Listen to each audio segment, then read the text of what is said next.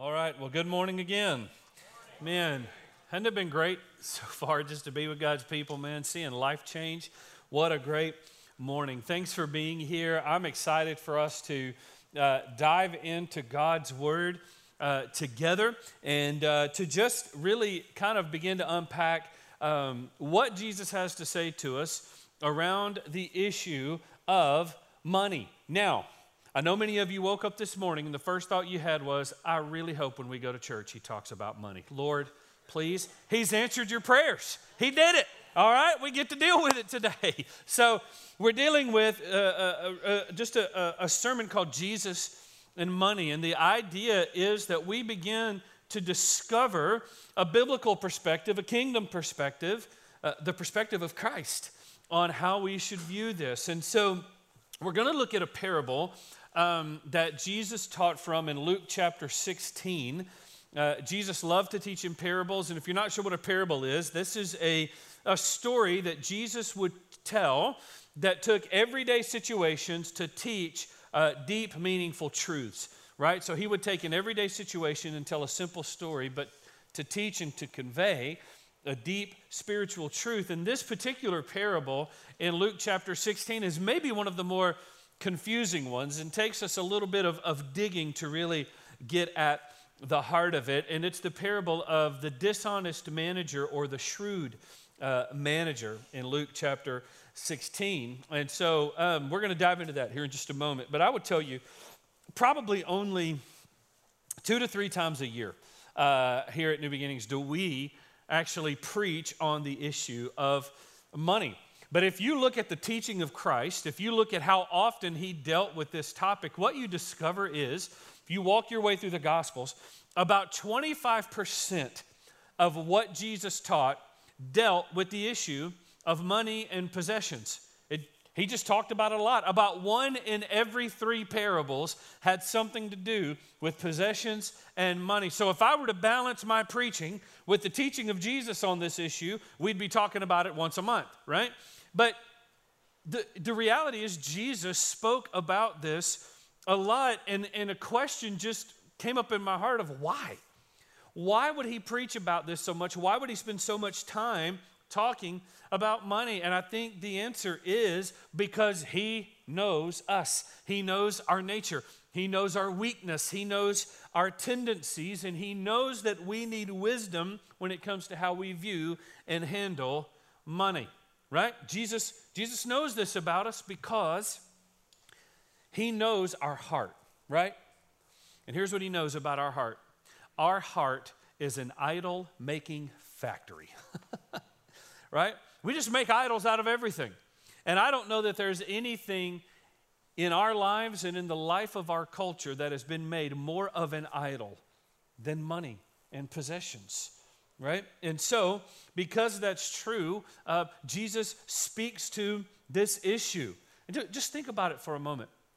Think about how much time spe- people spend thinking about money, obsessing over money, planning for money, working to make more money, right? So Jesus speaks to this issue a lot because he knows what we need most in relation to money is not more of it, but a kingdom vision for it. That's what he knows we need because at the core, at the heart of this issue, we discover this is an issue of the heart. Money is an issue of the heart. Possessions, how we view this, generosity, it's all an issue of the heart. What do I mean by that? I mean, mo- money does not make you who you are, it does not change who you are, it simply reveals who you are. Right? So, a lot of people will say, you know, don't let money change you. I've never made the kind of money that could actually change a human. I'd like a crack at it. I'd be honest with you. I feel like I could pull it off, but I don't know that the Lord will ever trust me with it. But the, the reality is, money does not change us, money does not make us, but money absolutely can reveal us. It can reveal us. Money has a way of exposing our true spiritual condition. It just has a way uh, of drawing that out. Um, think about the money that you have in your, in your bank account, right? Um, just think about the money that you possess. The money that we have essentially has no intrinsic value, right? It's worth what the government says it's worth, but has no intrinsic value. Not only that, it is morally neutral and powerless. It's morally neutral and powerless. And yet, somehow, Satan can use this morally neutral and powerless thing to seduce us, to make us fall in love with it, and make us slaves to it rather than masters of it. This is what Jesus spoke to this so often. So I in Matthew 6, he says you can't serve two masters. It can't be God and money. It's got to be God over money. Right? And so the enemy uses this to, to tempt us. I don't know that anything tempts the human heart more than possessions and money. And it's why the Bible warns us not to live our lives in pursuit of wealth. Why? Because as our heart is fixated on it, we find ourselves lying, stealing, and cheating to get more of it, compromise our, compromising our integrity to get more of it, running over people to, to get more, being uh, envious of what they have, spending what we don't have, putting ourselves over it instead of God. Suddenly, this morally neutral, power, powerless thing becomes a powerful influence in our life. So we've got to get a kingdom perspective, right? I'll tell you a situation that I experienced uh, when I was in college. I was uh, um, kind of, the, the, semester had just started, and um, through, a, through some scholarships, my, my, my, school for that semester had gotten paid for, which was a huge blessing. And um, but you know, you apply for things, you apply for loans because you're not sure how if it's all going to work out. And so um, I got a call from the business office one day, and uh, they said, Hey, you've got a surplus in your account. And I thought, That sounds fantastic. I'm on my way. And so I immediately make a beeline to the business office and I go in, and they said, Yeah, you've got this loan that was applied to your account that's giving you a surplus of, of $2,000. Now, um, I didn't have to take the loan. I want everybody in the room to hear me say that. I didn't have to take it. Remember, school is paid for. And, and 45 year old Matt looks back at that moment and realizes the best thing in that moment to have done was to push away from that $2,000 and go, I don't need that. Everything is paid for. Costs are covered. Books are dealt with. Meals are taken care of. It's going to take way too long to pay that off. They're going to charge interest. All that stuff that we know now, right? That's what 45, Matt, 45 year old Matt wishes he would have done. However, college Matt went, $2,000? Yes, please. I'll take all of it right now. Check money order. How am I going to get that? Is it just a, a wad of hundreds? I don't really care. Just put it in my hand, right? And so they literally just give me $2,000, right? Now, here's the thing. I took that $2,000, and I want everybody in the room to understand I didn't tithe a dime off of it. I didn't give it to any, I didn't do anything constructive with it. I spent the rest of that semester eating where I wanted, doing what I wanted, and buying what I wanted. And as much as $2,000, you could do that for a college student, right? Now, it was 20 years ago. And so here's what that exposed about me. And it's taken years of looking back at that little thing, and it's a funny thing to think about. It really did take me five years to pay that off, by the way. I look back at that moment, and I think here's, here's what I discover about myself. I did with that $2,000 what I perceived the other people got to do who never had to worry about money. I don't know for sure that that's what they. I did what I felt like was being withheld from me because they had more than me. And listen, that didn't reveal anything about them, it revealed everything about me, though right? It exposed me. It meant my heart was envious of what they had. It meant I was jealous of what they had. And the moment I had just a little bit, all I did was go do what they did. Money has a way of revealing who we really are. Think about our culture. I wonder if you would agree with me that our culture is already a slave to this. Right? Already. I was reading through some things that celebrities have said about money. By the way, if you ever just want to feel smart, read what celebrities say. You'll always feel better about yourself. Um, one, one celebrity said this said, Whoever says money can't buy happiness just doesn't know where to shop. Those of you who didn't laugh, you went, wait a minute, is that, that may be true. I think I feel that way right now. Right?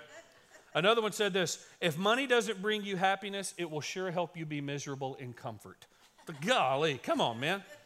And then there was the great uh, philosopher Snoop Dogg who said, uh, I've always got my mind on my money and my.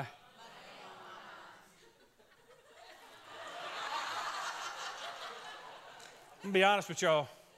Uh, I didn't need this whole church to know the words to that song. Every one of y'all said, Yeah, because I'm rolling down the street. Anyway, goodness gracious. Y'all feel like we need to pray for a minute? Because, holy moly. All right. That's how culture feels about this. What did Jesus say about it? What does it profit a man if you gain the whole world and forfeit your soul? Right? The kingdom and the culture are at odds with one another over this issue, which means it is imperative, it is critical, it is massively important that the people of God get a kingdom vision for what we ought to do here. Because it is going to be wielded with some measure of power in my life. Either power to make it make me its slave or power to be used for God's glory and somebody's eternal good but it is going to wield power in my life. So we have to get a kingdom vision for this. All right, so grab your Bible. Let's look at Luke chapter 16.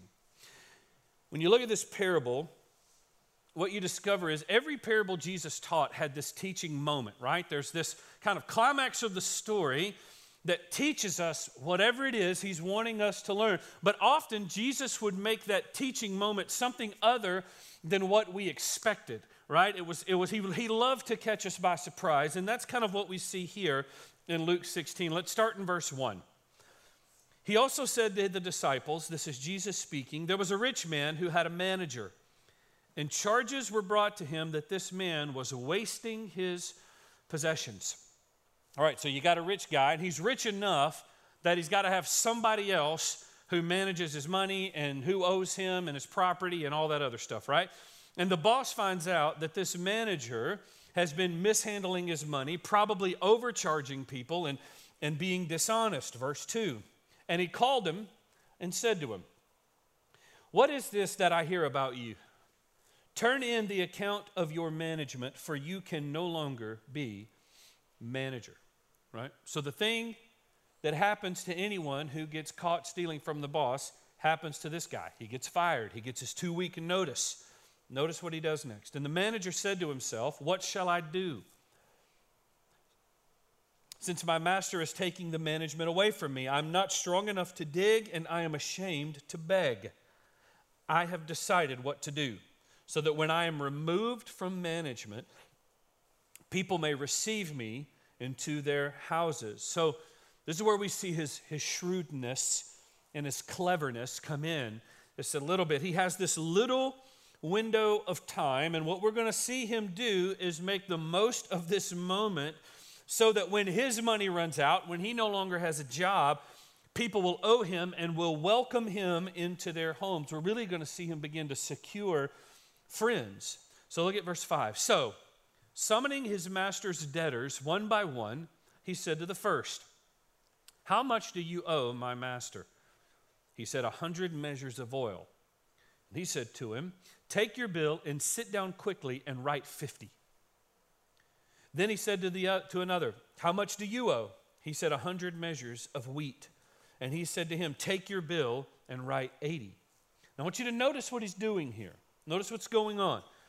These people are probably floored at the opportunity that to, to cut their debt here. This one of the guys is able to cut his debt in half. They're being given the deal of a lifetime, but he's doing that so that when he is in need, when he is the one who owes what he cannot pay, they will embrace him and welcome him.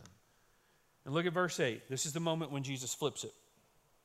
And the master commended the dishonest manager for his shrewdness. For the sons of this world are more shrewd in dealing with their own generation than the sons of light.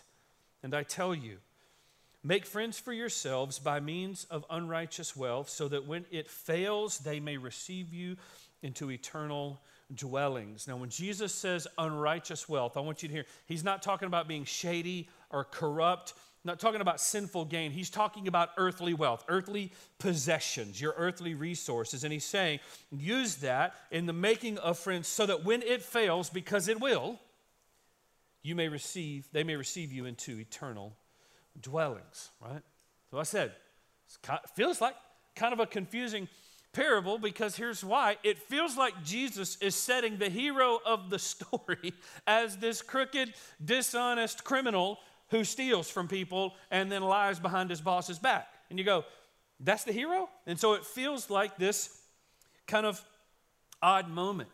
But Jesus loved to do this with parables. He loved to catch people by surprise with the heroes. Think about it. Think about the parable of the Good Samaritan, right? You've got this man who's beaten and bloodied, he's been robbed on the side, he's helpless.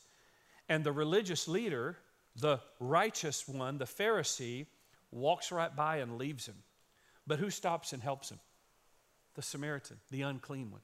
Jesus loved to flip that on his ear, right? Think about the uh, parable of the prodigal son the son comes home, and everybody that hears that story expected him to say, and the dad drug him out into public, absolutely rebuked him, and kicked him out of the family. But instead, the father runs to him and shows him compassion. Jesus tells a parable of two sons where the father comes to the sons and says, I want you to go out into the harvest and work. And one son says, one son says no, but he eventually obeys. The other son says, I'll do it, but he never obeys. And Jesus uses that to look at the Pharisees and tell them, Tax collectors and prostitutes will enter heaven before you. Right? There's this moment where he flips, and that's what we see him doing here. He's catching them by surprise. And so the question is what is it we need to grab this morning from what Jesus is teaching us? What is the perspective he is trying to shape for us when it comes to our money and our possessions? And I think there's two challenges that we see from Christ in this example. Here's the first when it comes to our money, we must live with a sense of urgency in the way we use our time and resources. Live with a sense of urgency in the way we use our time and resources. The, verse 8 it says, The master commended the dishonest manager for his shrewdness. Now that's a shock, right? Because all of us expected the master to go, Wait a minute, you gave them a price cut on money that was owed to me now I'm going to throw you in jail forever, right? That's what you expect. But it says he commended it. Well, what was he praising him for? He wasn't praising him for his incompetence or his embezzlement or his deception. Jesus wasn't praising dishonesty. He's, he's praising this manager because he acted shrewdly with a sense of urgency. This guy was commended because he leveraged to the maximum potential the opportunity that was in front of him. He acted with urgency. And notice what Jesus says For the sons of this world are more shrewd in dealing with their own generation than the sons of light. Now, what does he mean right there? I think Jesus is saying the people of this world are much better they're more shrewd at using and leveraging their resources in their dealings with other non believers than believers are. That's what he's saying, right? There is an understanding that, that they seem to have in this small window of opportunity, and they act with urgency to capitalize on it. Now, think about this for a moment. This manager was in his two week notice, and so he acted with urgency. He saw what was coming, he knew what was in his future, and he put a plan in place and he acted with urgency. Uh, it is important that all of us take hold of this reality. Every single person in this room, we are living in our two week notice. We are living in our two week notice. I'm not talking about your earthly job. I'm talking about the span that God has given you on this planet between birth and when you will spend eternity with Him. We're living in our two week notice. What do I mean by that? I mean, God's word makes clear life is a vapor. A vapor. James 4 tells us that. James 4 says, Our life is like a mist. It appears for a moment, then disappears. Psalm 144 says, Our days are like a breath, they're like a passing shadow. And there are people in this room who would tell you that is absolutely true. And it goes in a measure of quickness that you can't even imagine. It is a breath, it is a shadow, it is a mist. I heard one preacher say this week that life is like a roll of toilet paper, which is the less you have, the faster it goes. You know what I mean? And I was like, now that's an analogy that I can get my heart around, right? I, I, I, uh, that, that ministers to me. I speak that language, right? The point is, there should be a sense of urgency in how we live and in how we use these resources because the time is near. We're all in our two week notice. And even if you are young, we get caught in this trap of life feeling long because we measure it against one another. But take a moment and measure earthly life against eternity, and you realize it's a blink, it's a vapor, it's, it's a moment, and it's gone.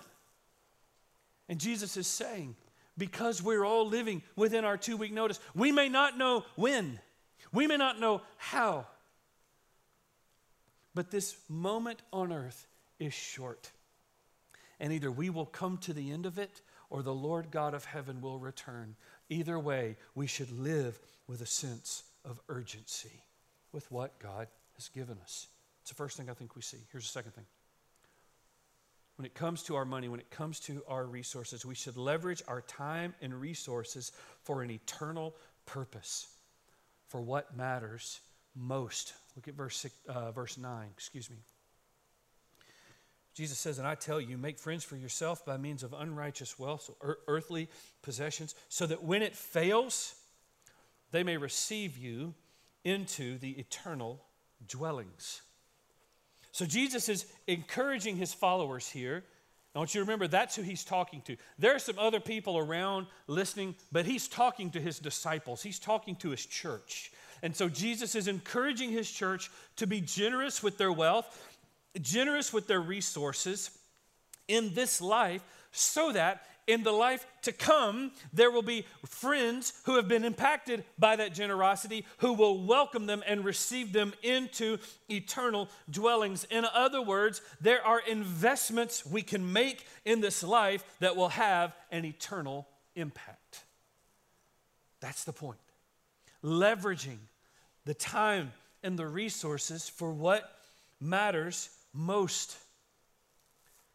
I think what we see here is Jesus helping us understand that there will be people who will come to know Jesus because of how we used our resources, how we used our money. And when you get to heaven, they will be a part of welcoming you home. What a glorious gift!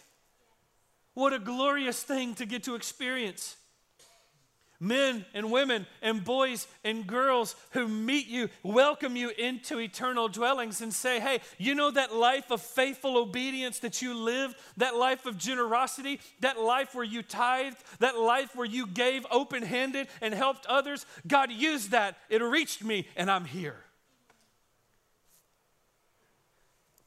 Man, that's a kingdom perspective. That is living with eternity in mind. And I think we struggle because we don't see past the bill that's due tomorrow. We don't see past what the kids need today. And it becomes impossible for us to live with eternity in view. And Jesus is saying, I'm commending this manager not because he was dishonest, but because he made the most, he capitalized on this opportunity and leveraged everything he had so that he would be welcomed into eternal dwellings. That's a kingdom perspective. In, in the kingdom of God, in the economy of God's kingdom, wealth has nothing to do with what you amass or what you possess in this earth and it has everything to do with what you are willing to leverage for eternity. By the way, I, I knew it was going to be a quiet sermon today. you ever have that and you're just like, yeah, it's going to be quiet?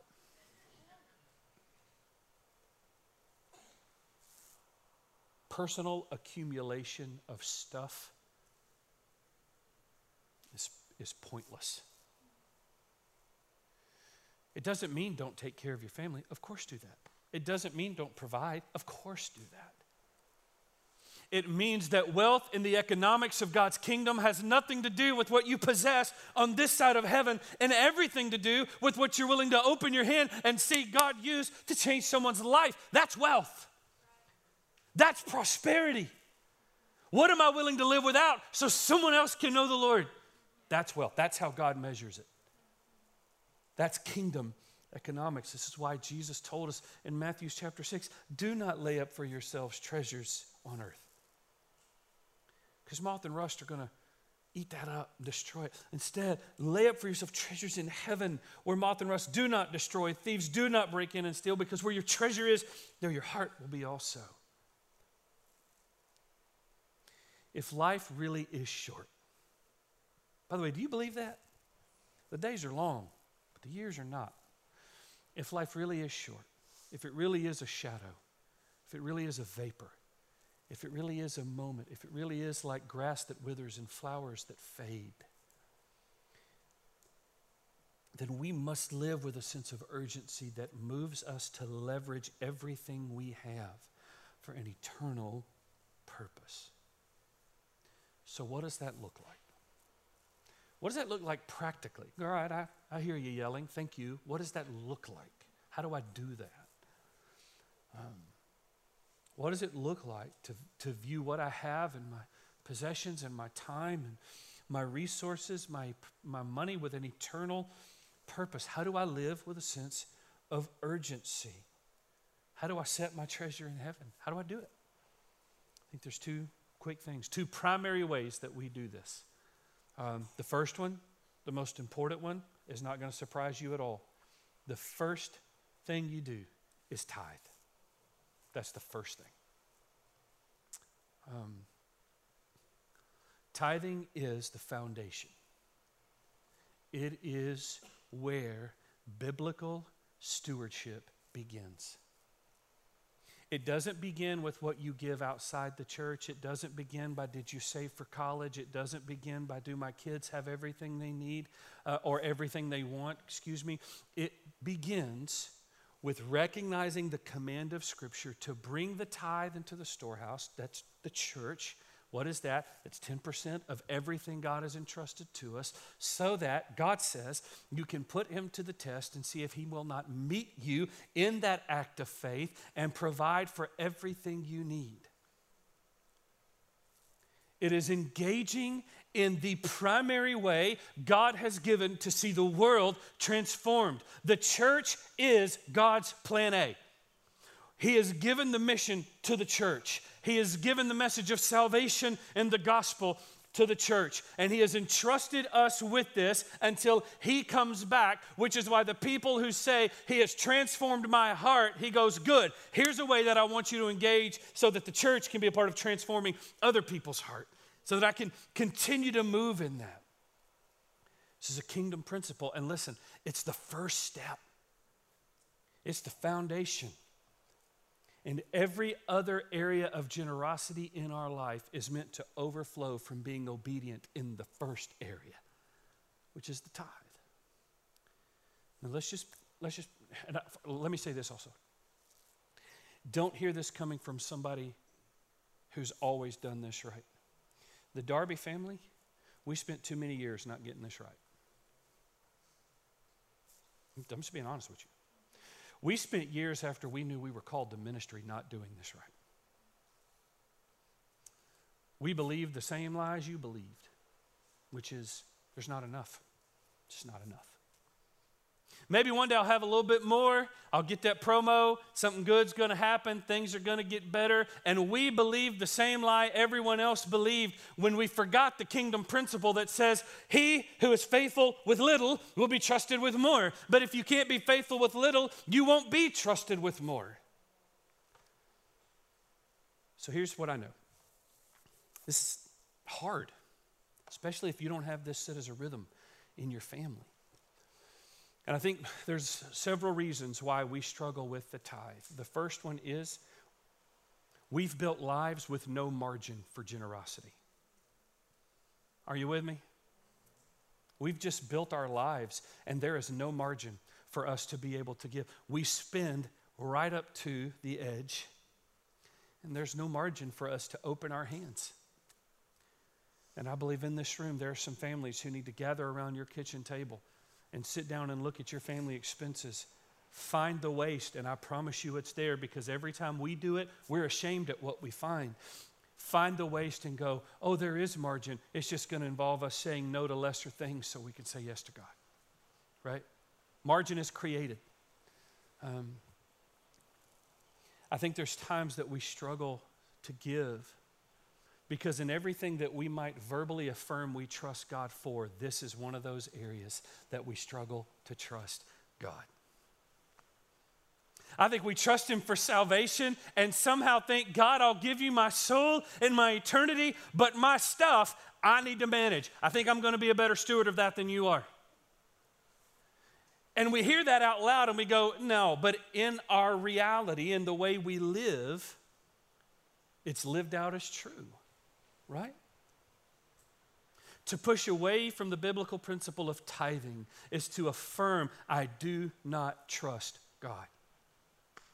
I, I, just, I can't trust Him with this. That's hard. It's about margin, it's about trusting. Here, here's, Here's what I would say I think there's a lot of people, uh, especially new believers or young believers or people who are working through their faith and their relationship with Jesus where they just go, but I don't know how the church uses that. And I struggle to tithe to, to a, an institution and a place that I don't know that I can trust. Okay, that's a fair point. So let me, let me just give this back. One, I want to remind you God has set the church up as plan A for the salvation of the world. The second thing I want to tell you is one of the most beautiful things that we have at New Beginnings is layers of financial accountability that do not draw a check from this church, but operate independent of us in order to come in and put their fingers on areas if we were to ever get out of bounds with how we spend.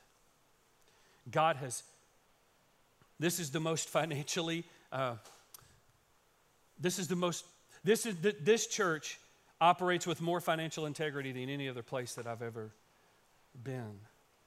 And so, if you're in a place this morning where you would say, I don't know that I can tithe here because I don't know that I trust what happens, then here would be my encouragement. Find a church where you can trust the leadership and trust that place so that you can begin walking in obedience. Because your obedience matters more to me than your church membership. Are you with me? Find a place that you can trust so that you can begin to experience the blessing of God when you walk in obedience in this area. It begins with the tithe. Here's the second thing we also get to live this out practically in ministries like compassion. When you came in this morning, you should have gotten a packet like this. If you got one of these, hold this up. Let me see it. Just real quick. If you got a, if you got a compassion packet, yeah, good. Lots of you got one. If you didn't, on your way out, there's a table and more uh, packets that you can get. I want you to know something about. How many of you have heard of compassion before? Heard, yeah a, a well established ministry that operates with the highest levels of integrity to see God transform people's lives through the generosity of believers. I want you to know that every single one of these packet, this is, packets, this is not a random child, you know, that they downloaded from Google Pictures. Not who this is. It's not like the families in the frames you buy at Hobby Lobby. Marilyn is a real girl. Marilyn is Matt and Carrie Darby's girl now. That's who this is. These are children whose lives are going to be transformed by the generosity of God's people. And one of the ways that we can open our hands, live generously, and make an eternal impact is to engage in ministries like compassion. And so today I'm excited because I want to introduce a friend to you guys. This is Kiwi Kawani. You guys welcome Kiwi to the stage. And so Kiwi is uh, here because God has specifically used this ministry of compassion to be transformative in your life. And, um, and so, as we become a compassion church, as we begin to see how God would have us partner here and how He would have us engage to see lives change, I just wanted you to hear her story. It is a powerful story. So, uh, Kiwi, tell us how has God used this and just that simple obedience of someone to open their hand and live generously, how has God used that to be transformative in your life? Pastor Matt, and good morning, New Beginnings Church. Thank you so much for opening your church for um, a ministry like this. Yeah. Because of that, I'm able to stand up here Yeah. and give God all the glory for what He has done in my life. Mm. I was born and raised in the Philippines to a very poor family. My dad, he's an alcoholic, and each night my parents would fight because he's always drunk. I have three brothers ahead of me who died because of lack of medical attention. My third brother, he was supposed to be born cesarean section, but my parents could not afford the medical care necessary. So what they did, they cut my mom open without proper anesthesia. My mom screamed for pain, but my brother didn't survive. But after that, I was born in another sister. And I remember growing up in the Philippines, it was so difficult that there are nights that we would beg our parents, Ma, Pa, we could not sleep because we were so hungry. But mm. even my parents would give up the food that they're about to eat each night, which is most of the time rice and soy sauce or rice and salt. It would still be not sufficient. I remember I would always look at my neighbor's window and pretend to watch their television from outside of their house. But I would look at their table and see food and wonder, why do they have food tonight and us not? Hmm. And I remember vividly when apples were imported from America to the Philippines. Hmm. And I would beg my mama, Ma, please, I want to taste this apple. But even a rotten apple, my parents could not afford to buy.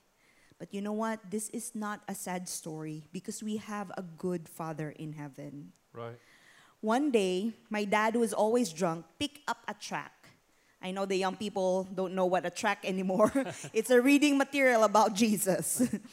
in the track, it says to go to a crusade. And my dad went to a crusade. And in that crusade, he heard about Jesus that God so loved the world that he gave his only begotten Son, that whosoever believeth in mm. him will not perish but have an everlasting life. Yeah. When everybody else said, Your dad's not going to change, he's going to die an alcoholic, but the Word of God says, mm. Nothing is impossible Right, with me. right. In it. that crusade, my dad received Jesus as his personal Lord and Savior. and for the very first time, my dad went home sober. Mm. Wow. And my mom was so surprised and asked him, What's wrong with you? What happened?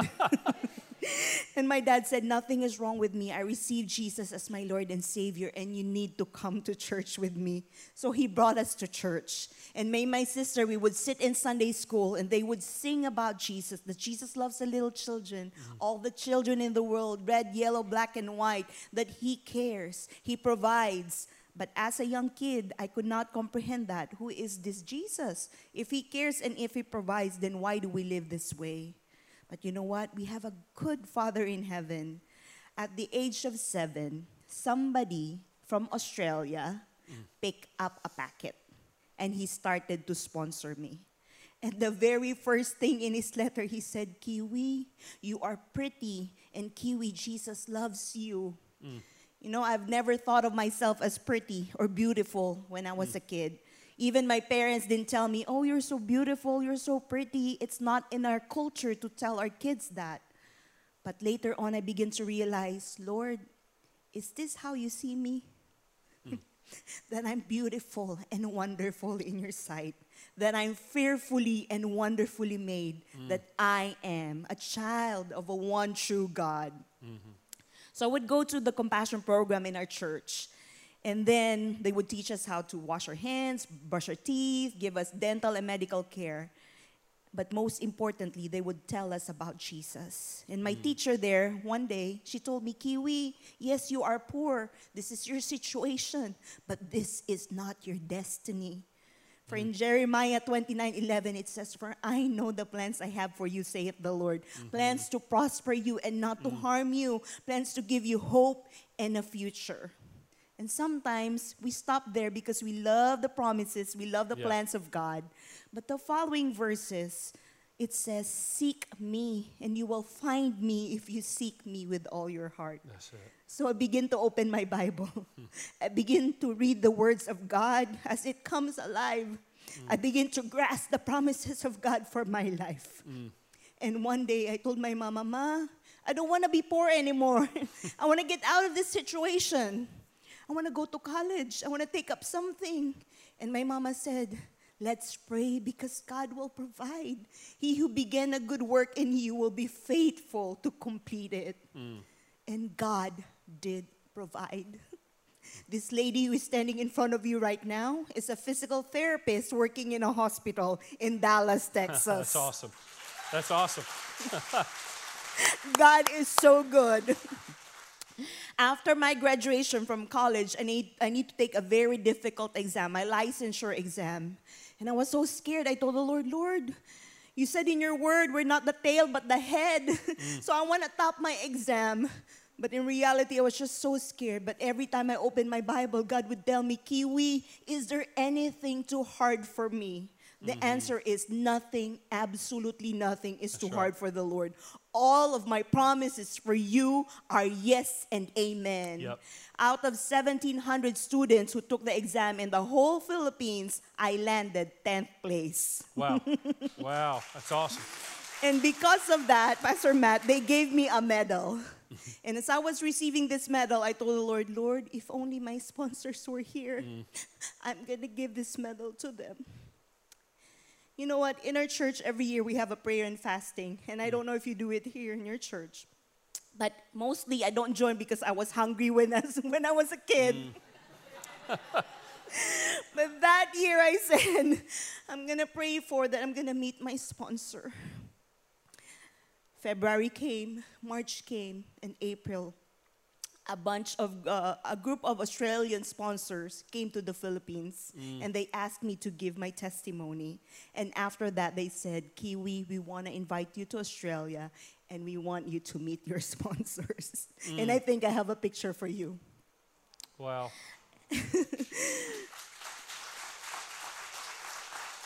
And I ran to them and hugged them and over and over again. I told them, Thank you so much.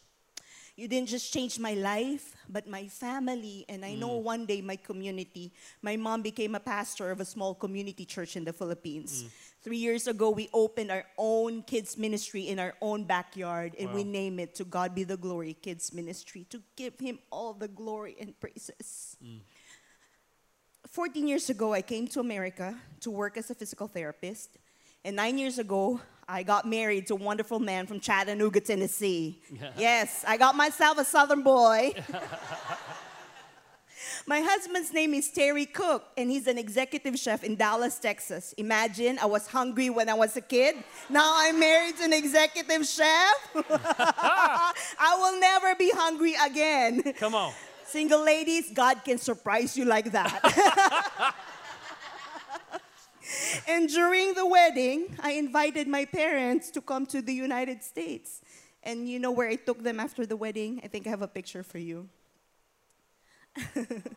I took my parents to an apple orchard in Ellijay, Georgia. Hmm. Remember the, the apple story? And my dad, he's picking up apples from the ground. And I said, No, dad, not those rotten apples. God has blessed us exceedingly, abundantly, more than we could ever ask or think. That mm. we're not able to pick up the freshest apples from the tree. God withheld that rotten apple years and years ago because He has something better for us. And at that moment in that orchard, we're just celebrating about the goodness, the grace, the faithfulness, the compassion of God in our lives. Mm. And I know and I believe that God has blessed us not to mm. just keep it to ourselves. We're just mere stewards of these all blessings that God has given us. God wants us to be the hands and feet of Yeah. Jesus. You know the saying, Pastor, that hurt people hurt people, mm-hmm. but blessed people bless people. That's right. I am now a sponsor of four children. Mm. Two from the Philippines, because I'm biased. You bet. you bet. One from Haiti and a little boy named Juan from Bolivia. And six years ago, I went back home and met my sponsored children. I think I have a picture for you. And I told them, hang in there. Do not give up. And that's a word for you too. Hang in there. Do not give up. If you're undergoing a very, very difficult situation, God is for you. Right. He is close to the brokenhearted. Right. His ears is not deaf not to hear you. His Right. hands is not short not to touch you. He That's is right. for you. Right. If God can do it to me, He released me from poverty in His name, He can do it to you. Mm-hmm. And one day, through you, He will give you an avenue, a chance, even a platform to tell your neighbors, to tell your acquaintance, to tell your family, to tell a church, to tell the world that we have a good, good Father in heaven. To Him be all the glory and honor and praises forever and ever. Thank you so much, church, and God bless you all. Wow. Wow. Man. Church, um, how do we live with urgency and leverage everything we have to make a kingdom impact, an eternal impact? Kiwi is knit to her sponsors for they are eternal friends. Eternal friends. That's what Jesus is talking about to be welcomed into eternal dwellings. We are becoming a compassion church. Every child that you see on the, on the uh, packets that you received this morning, and all of them on the tables out there, are all from the same village in Honduras. I believe it's pronounced La Ceiba.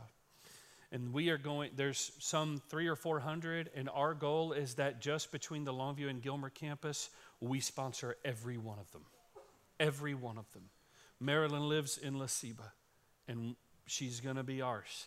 And who's going to be yours? That child on there, that's not a Hobby Lobby kid. It's a real kid in Honduras who we want to sponsor. So, if God is speaking to your heart to be a part of that, I want you to walk right out to that table when this service ends, fill this card out, and sponsor one of these kiddos. Um, if God has just moved on your heart and He's revealed you, you, you, you know it, that taking that first step of financial obedience and, and tithing is just a thing you're not doing and you're not sure how to do it, this morning is an opportunity for you to just come and you can come to us. We would want to pray. For, no, you're not going to pray with anybody who's ever done it perfectly. You're going to pray with people who are still wanting to do it better and better and better. And so, if that's you and you just need prayer, you need to surrender this area of your life, well, come and pray. But I want to tell you above all of this, before God wants your money, He wants your heart.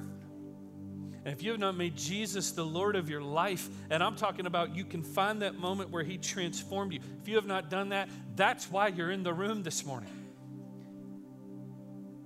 So I'm going to ask you just to pray with me, ask you to bow. And if this morning your confession would be, I don't know that I've made Jesus the Lord of my life, I don't know that He's transformed me, but I know I want Him to. I want that hope and that, that joy and that life and those promises that Kiwi talked about. I want to be able to leverage my life for the kingdom. If you have never made Jesus your Lord and Savior, you can do that by simply praying, Father,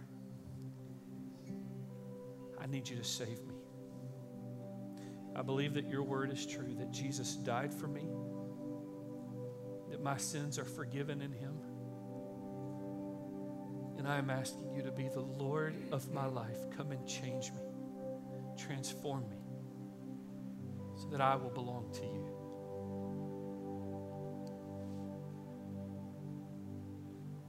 If you prayed that prayer this morning, the moment we stand up and start singing, you need to step out and come tell somebody. That's what our team is waiting to hear this morning. Just come and say, I don't know what else to do, but I've made Jesus the Lord of my life.